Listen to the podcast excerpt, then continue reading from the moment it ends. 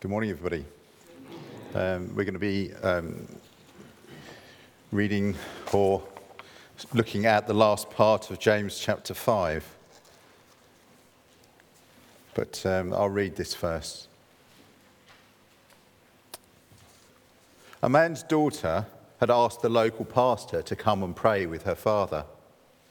When the pastor arrived, he found a man lying in bed with his head propped up on two pillows and an empty chair beside his bed.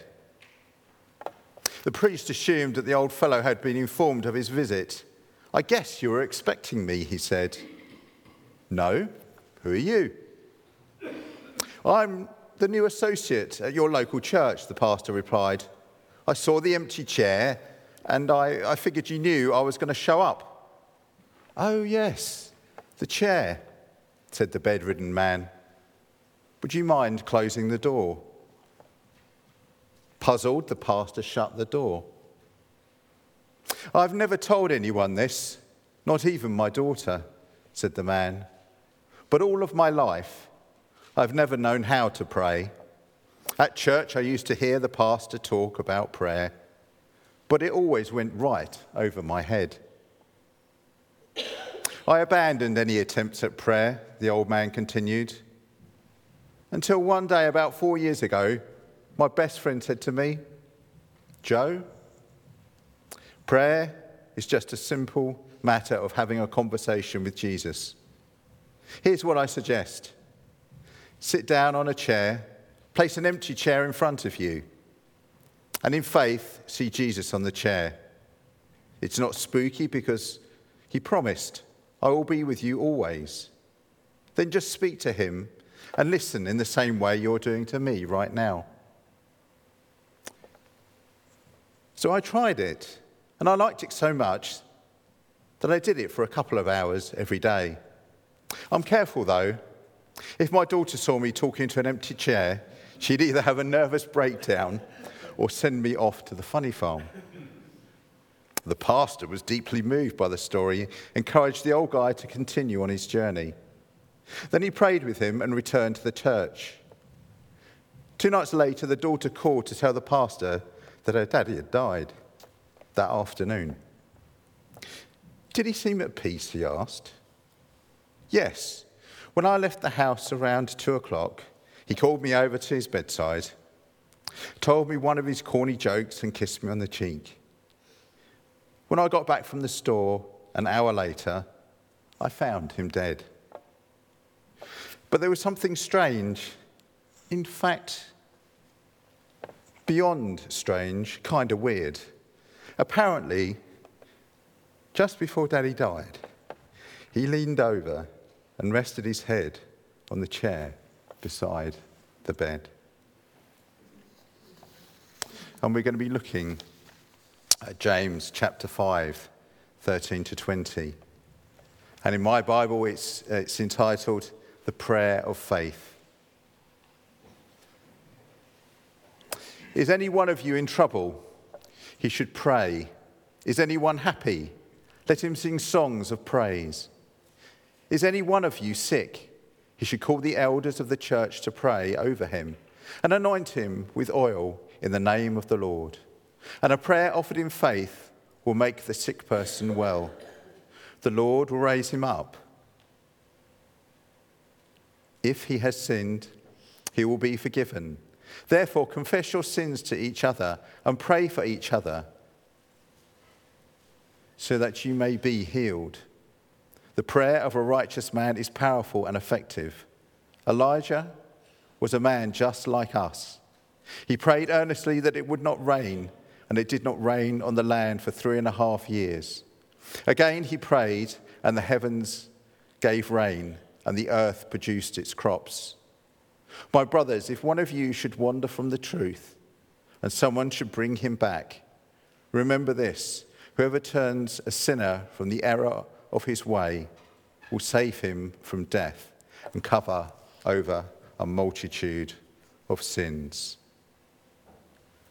As Jesus, as James comes to the end of this letter, his focus is on prayer and praise, which we do every Sunday evening. We worship God and have a conversation with Jesus. James says, Is any one of you happy? Then you should sing songs of worship and praise. And happiness is a great gift.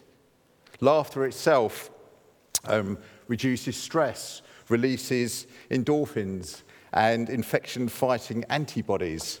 So, laughter, praise, happiness is healing and healthy for us.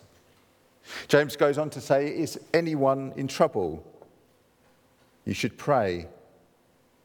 Don't we pray more often when our, our backs up against the wall, we've nowhere to turn, nothing to rely on? Then we come to our knees in prayer to God. But I guess perhaps many of you find yourselves like me in that middle ground. Lukewarm, perhaps, not overly joyful, or on the outside at least. And we don't really have enough troubles to earnestly pray, pray without ceasing. Sometimes I feel on my prayer card it could be stamped, could do better, could do it differently. And all God says is just come, sit in my empty chair and talk to me. Sometimes illness provides that place to listen to God, where we've come to the end of our own strength. And we sit and we listen. And I'm learning it's more about seeking God's presence. As the psalmist said in Psalm 27, to dwell in the house of the Lord, to seek his face to know that place of security and love where our service should come from rather than a duty to perform something that we feel guilty about. James reminds us of Elijah, who prayed, and for three and a half years it didn't rain. And then God came through for him again. He prayed, and it rained, and the crops were produced. And I looked at him and I thought, what a warrior in prayer there's no stopping him. And you wonder why James put this cameo appearance in of Elijah. But James makes the point that Elijah was a man just like us. He prayed earnestly. Elijah was frail and humble, just like us. But Elijah had learnt to walk with God in the barren years in those three and a half years. And God provided for his needs time and time again. Until the high point on um, Mount Carmel, where he uh, challenged Jezebel's prophets and defeated them, and all was well. But yet we find him running away in fear, afraid of what was going to happen to him. And just like you and I, I guess, we have our highs and our lows things we don't understand about life. But it doesn't mean that we shouldn't be faithful in prayer each day, even if it's just five minutes giving thanks and praise to God. We can learn to be content in God's love, grace, and provision. We may not at times be overflowing with joy, as at the wedding yesterday, which was a wonderful occasion, or so desperate that we have to turn to prayer because there's nowhere else to turn to. But yet, we can still lift our eyes each day, take hold of God's promises, thank Him for His promises, and be assured of God's love. And just invite Jesus and God into our everyday situations, knowing that He will walk with us and He's beside us. And if you read through the Psalms, the Psalms, the psalmists were great at sharing life just as it was its, pain, its pains, its problems, its highs and lows. And I guess we should learn to, to share that communion with God. But the prayer of faith, I would suggest, always leads us into the unknown. We don't know how God will answer prayer. And uh, the great chapter in um, Hebrews chapter 11 on faith, God came through for many of them, but it says they didn't always see what God had promised them in the end. But they carried on praying in faith. And we're called to deepen our relationship with Jesus, our friend, God the Father, and to be open to be guided by the Holy Spirit, having that open chair for a conversation. But we must remember always to worship God for who He is our Lord, our Saviour, and our King, and not necessarily for what he provides to each one of us or what we'd like him to provide. And then comes a tricky verse. He says, If any of one of you is sick, he should call the elders of the church to pray over him and anoint him with oil in the name of the Lord, and the prayer offered in faith will make a sick person well. And we will offer that to people later. But part of me wanted to skip over this passage. Do I have enough faith to pray and make a sick person well? Does God still heal today? What is healing? Some really big questions that can rock our faith or even destroy it if we're not careful. Why didn't God do this for me? Surely he doesn't love me. And I want to unpack what it means, healing and prayer, a little this morning. Chris helpfully reminded us last week that life is a gift, it's not a right. Each breath is a gift from God. And I guess we need to treat prayer and healing in that same light. They are a gift from God. God can heal, and He does heal but it's only a gift that can be exercised this side of heaven. There won't be any need for healing in heaven because we'll be with our Lord and our Saviour, and every tear and every pain will be wiped away in His glorious presence. But there is a danger when we come to anointing that we get caught up in the Hollywood version of anointing. When I grew up, I used to see the film where the priest used to come round and do the last rites for somebody and need to anoint them with oil, or perhaps stay with someone in the last few hours of their life before they passed away. But prayer and anointing, in the context of this letter, was always intended for the person to get well and for them not to die peacefully. And um, sometimes we anoint one another in our life group. And as I reflected on anointing, I realized there was something deeper to it. There's something more tactile, more intimate about someone putting oil on your head and feeling God close to you through your senses rather than just relying on your mind to receive God's blessing through the anointing of oil. Or perhaps you've washed your hands in holy water to wash away the sins of your life, or you've had your feet washed. Whatever it is, to engage God with our senses brings us closer to God than if only knowing Him with our minds. And even in today, in the Middle East, um, people cover themselves with olive oil so they don't overheat in the hot sun. There is some healing elements to oil. But it's not the oil and it's not the water that are the magic things. It's simply opening our heart to God's love and God's grace. And when I read this verse, it said, Those to you are sick, they will be brought to the elders. I naturally thought of physical sickness. But then when I read, read around it and read commentaries, it said that healing could be equally for emotional or spiritual or physical healing.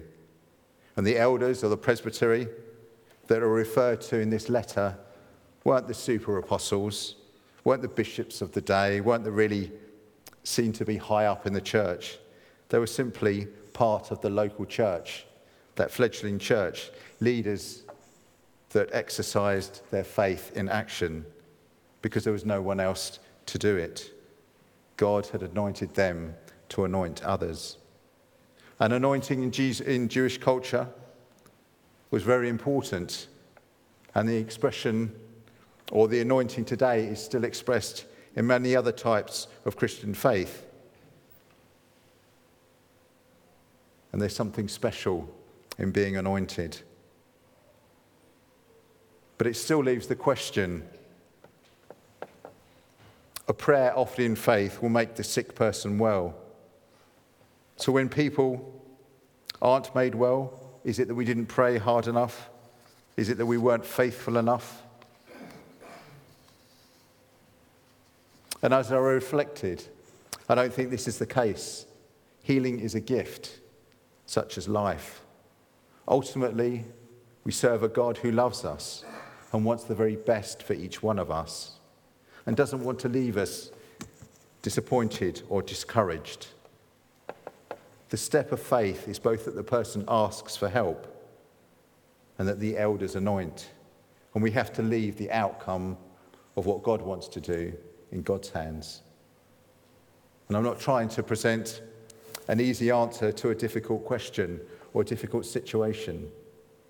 And I don't understand how God heals in a particular way, but He does. And from my own experience, I've been on a healing weekend, and um, God revealed something to me that I knew nothing about. I went there for some physical healing, but God revealed, revealed something emotionally to me. And I was definitely healed on that weekend. And it was a big step of faith for me. But if I was to ask myself, would I have chosen what I went to God for for healing, or what God revealed to me that I really needed healing for? I would go with God every time because God ultimately knows me better than I know myself. God could have healed me in this church, and He has in so many ways. God, and I didn't need to go to a special healing weekend to receive God's blessings because He does it here as well. But what I found was when I went away, I found the space to be with God. And I guess when we're, we're sick or too ill or too weak to pray for ourselves, someone praying for us has such a blessing on us. And as James reminds us, as we draw close to God, God draws close to each one of us. God did not heal me of everything that weekend, but I have to trust that God did enough. And whilst I was preparing for this passage, I had a problem with my foot. And I thought, shall I um, anoint myself? And so I got the oil out and I, and I dropped it and it went everywhere. my wife doesn't know. but um, yeah. um, I thought, well, what shall, shall, I do it for myself? Uh, and then I thought, and I thought, well, it was about half past five in the morning. And I thought, well, shall I go to the walk-in centre or shall I pray for myself? And I have to confess, I went to the walk-in centre because I knew what was wrong with me, and um, the issue was the, the issue was sorted. But I think today that doctors and nurses and advances in medicine are gifts of healing from God. But just like Elijah, they're human and they need our prayers. And I would suggest that we um, need to pray in faith as we go to a doctor, as much as when we call an elder to pray for us. But for me, the heart of the issue is that we call and we ask and we invite God into our situations. Whether we need physical healing, spiritual, or emotional, we are all battered. And we've sung about the battle this morning that we have as Christians in this world. But isn't there a joy and a reassurance that through Christ we can find hope, peace, joy, freedom, and healing? And God can do immeasurably more than we can ask or imagine. God, not, God may not heal every time in the way that I think He should, but it does not mean that we should not come before God in faith for healing. And James goes on to say that we need to confess our sins if we are to receive healing in some places. And if you're anything like me, I hold on to my guilt, my sin, and I think I can sort it all out in my own strength. However, if I'm part of the body, then my sin affects all of us, the body of Christ in this place. And even though we might not talk about it, I guess we're all susceptible to the seven deadly sins of pride, greed, lust, envy, gluttony, wrath, and sloth, even if we don't talk about it. Sin is ever present amongst us. And James knew the lifestyle choices that his listeners faced, and they're still relevant to us today. We are sinful people. We say and do the wrong things, we think the wrong things, and we don't fully live the life that God wants us to live. The things of this world starve us from a loving, eternal relationship. Just like the old man in the story, that, that he thought that he couldn't pray until a friend prayed with him and gave him the key to prayer, to confess and to share our concerns through an empty chair. I wonder in the hours that followed alone in his bed, he began to have a conversation, to pray and to talk to Jesus, his friend. Did he start with two hours a day? Probably not. But the more time you spend with somebody, the more you get to know them, the more you want to chat and share your thoughts and your feelings with them. And even in our men's small group, we share a few deep things as we confess our sins to one another, our mistakes, and we pray and support one another. Or perhaps in the silence lying on his bed with nothing said, the old man had the most meaningful conversations and confessions of his life with Jesus, knowing he was deeply loved. As he slipped away, his head on the chair close to his friend, he knew that he would soon be home. And the chair next to him was never empty.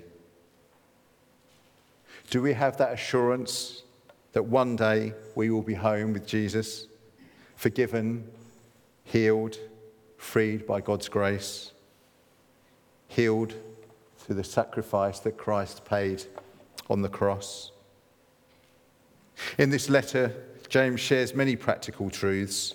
He reminds us in these closing verses that we should call to God for help, to share our needs and our issues with one another, to pray for one another, and to confess our need of each other. As we pray for others, we help people find a place of reconciliation, a place of peace, a place of freedom. God, in His grace, will also help us to turn from our misguided ways, our values that we hold on to. He will help us starve our sinful nature.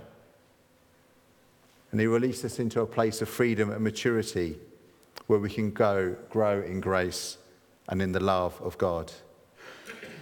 And a multitude of sins will be overlooked as we turn our face back to Jesus and trust Him and pray in faith. And as we leave this place, just remember that it's never too late to pull up an empty chair and have that conversation with Jesus. Amen. And one of the challenges of preaching God's word is that when it says the elders um, will anoint those that want to come forward, you can't not do that, really. So um, there'll be some elders if you'd like to be anointed with oil this morning, or just pray a blessing upon you. Um, they'll be at the front. If you'd like to spend some time with the prayer ministry team, they'll be over there in the corner. Or you might want to sit quietly and pray with a friend. But whatever it is, as James reminds us, confess our need of God, and people will pray for you and pray God's blessing upon you. Amen.